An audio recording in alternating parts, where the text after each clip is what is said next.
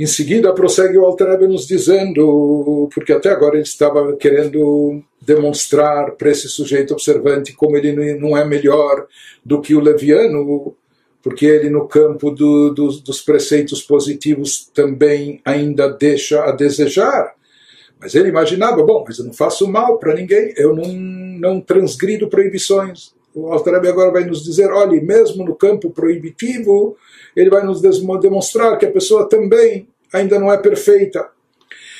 Filo, bibrinat, por quê? Porque a gente imagina que o campo proibitivo é mais grave, porque ao deixar de cumprir uma mitzvah positiva, a pessoa tinha que fazer o bem, ou fazer a tzedakah em medida maior, ou rezar, mas com mais devoção. A pessoa não fez, foi passiva. Ela deixou de cumprir a, o preceito divino de forma passiva. Porém, quando a pessoa transgride uma proibição, isso significa que a pessoa foi lá e fez algo contrário à vontade de Deus. A pessoa agiu ativamente contra a vontade de Deus. Por isso se encara aqui o surmeral, afaste-se do mal, desviar-se do mal como algo ainda mais grave. Por isso o Altareb vai nos dizer que a pessoa, mesmo observante, não se equivoque, que mesmo nesse campo de transgressão das proibições, ele também não está isento, ele também não é que ele, que ele eh, cumpre tudo. אפילו בבחינת סור מרע יכול כל איש משכיל למצוא בנפשו שאינו שר לגמרי מהרע בכל מכל כל במקום שצריך למלחמה עצומה כערך הנ"ל אפילו פחות מערך הנ"ל mesmo no campo de desviar-se do mal, evitando transgressões, em que superficialmente quem é religioso parece ser bem sucedido, ah, ele não come aquilo que não é kasher, ele não profana o Shabbat, ele não faz mal ao outro, não fala mal do outro, ou o que for, né? Mas mesmo assim ele nos fala que qualquer pessoa inteligente pode achar áreas de sua vida nas quais ele não se desvia do mal completamente em tudo, por meio de tudo e com tudo. Não é? seja em toda ocasião que exija uma luta intensa na medida descrita acima para se abster-se do mal de forma completa, ele tampouco trava esse combate, ele tampouco investe toda a força e energia, portanto, não é que ele se afasta do mal por completo. Que ele nos dá exemplos, להפסיק באמצע שיחה נאה או סיפור בגנות חברו אפילו גנאי קטן וקל מאוד, אף שהוא אמת ואפילו כדי לנקות עצמו. Nos fala, ou até uma luta menos intensa que a descrita acima, como por exemplo, como parar no meio de uma conversa agradável, mas inútil. Uma conversa fiada, conversa toda, não é uma conversa proibitiva. mas é uma conversa agradável. Mas sabe que a pessoa então sabe o que? Mas é inútil. Então para, ou vai fazer algo produtivo, vai estudar Torá, o que for. Então, é, muitas vezes a pessoa não é capaz de parar e interromper isso, ou desistir de contar uma história negativa sobre alguém, mesmo que ele não faz isso com o intuito de fofoca, mexerico ou de maledicência, e ainda que o conteúdo negativo que ele está relatando seja mínimo e muito leve, e mais do que isso, ainda que o conteúdo negativo seja verdadeiro, aquilo que ele está relatando a respeito do outro, ele, ele não está mentindo nem exagerando. É uma coisa pequena, leve, mas é absolutamente verdadeira. E por que, que ele está contando isso?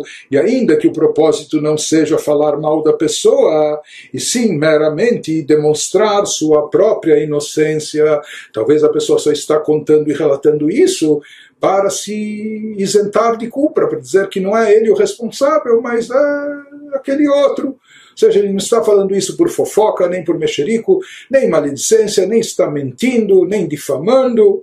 Ele está falando de verdade e ele é obrigado a fazer isso, ele se sente obrigado para se isentar, para não culparem ele.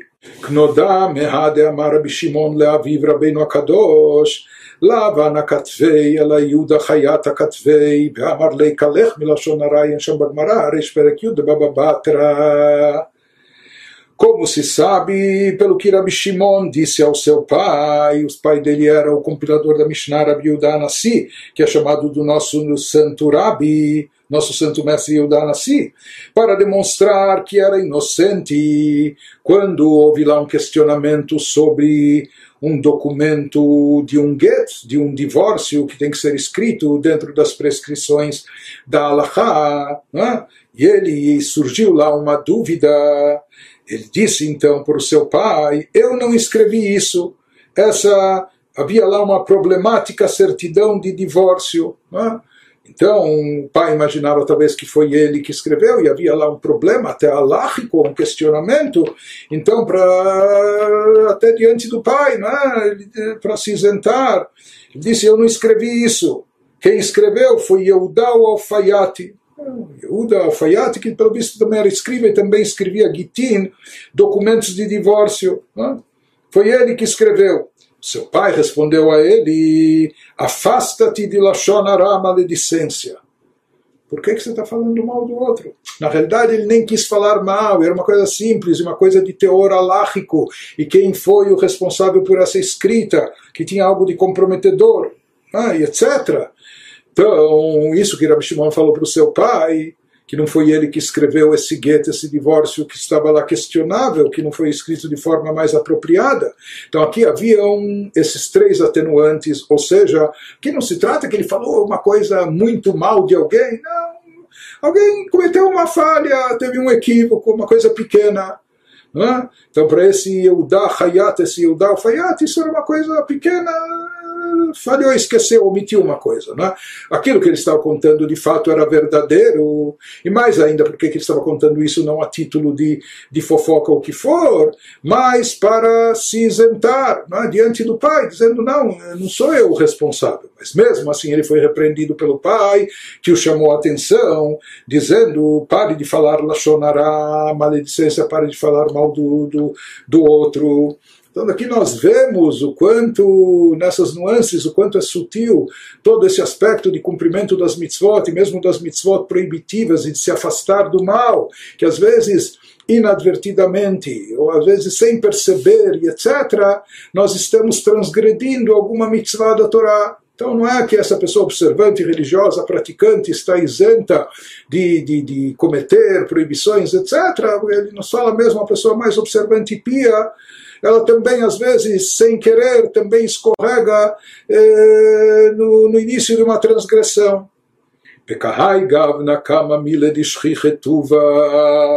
E ele nos diz que há tantos exemplos comuns de coisas como essa que a pessoa provavelmente faz o tempo todo, inadvertidamente, sem perceber que ela está eh, se envolvendo com transgressões de, de proibições da Torá. בפרט בעניין לקדש עצמו במותר לו, שהוא מדאורייתא, כמו שכתוב קדושים תהיו והתקדישתם. Ele nos diz, a pessoa que se dirigindo ao, ao Benoni, ele deve se sentir humilde por suas falhas, reconhecer que ele também tem falhas, ele não está num pedestal espiritual, especialmente no tocante a essa questão de se santificar e como nós já explicamos no Tânia, o que significa se santificar por meio da abstenção até mesmo do que lhe é permitido. Só se abster de, de, do, do que é proibido, isso não é mais do que obrigação. Mas vem a Torá diz: se você quer se santificar mais, se elevar mais, então você deve saber se abster até mesmo daquilo que é permitido, não fazer as coisas só porque elas são permitidas, fazer isso eh, de forma abusiva ou de forma extrema, ou apenas visando a saciar sua gula, seus desejos, mesmo se tratando de coisas permitidas. Ele nos diz, a pessoa quer se santificar, do Tiu, e é uma mitzvah da Torá, nos fala Alterebe se santificar. Santificar-se significa se abster, saber se abster e se refrear, mesmo nas coisas permitidas, que constituem, na verdade, um preceito bíblico, com base nos versículos: sereis santos, porque eu, Deus, vosso Deus, sou santo. Então vós vos santificareis e sereis santos, porque eu sou Deus, vosso Deus, etc. Então ele nos diz que nisso também, se o Benoni for sincero consigo mesmo, ele vai perceber que ele ainda não está cumprindo, não está se abstendo de, de fazer as coisas só a bel prazer, só para satisfazer sua vontade, quando ele deveria estar se santificando Vegam divrei sofrim hamurim mi divrei Torah. Existem algumas opiniões que falam que esse, que esse preceito de se santificar não é uma mitzvah de ordem bíblica, mas sim uma, uma mitzvah de ordem rabínica. Mas ele nos diz, mesmo sendo uma, mesmo se for considerado apenas uma mitzvah de ordem rabínica, ou mesmo no cumprimento de outras proibições de ordem rabínica, o Benoni talvez ainda não esteja cumprindo da melhor maneira. E não é pelo fato de ser, entre aspas, apenas uma mitzvah rabínica, de ordem rabínica, que isso torna isso mais leniente. Ele diz não. Nos fala que a pessoa também pode encontrar áreas da lei rabínica em que foi negligente.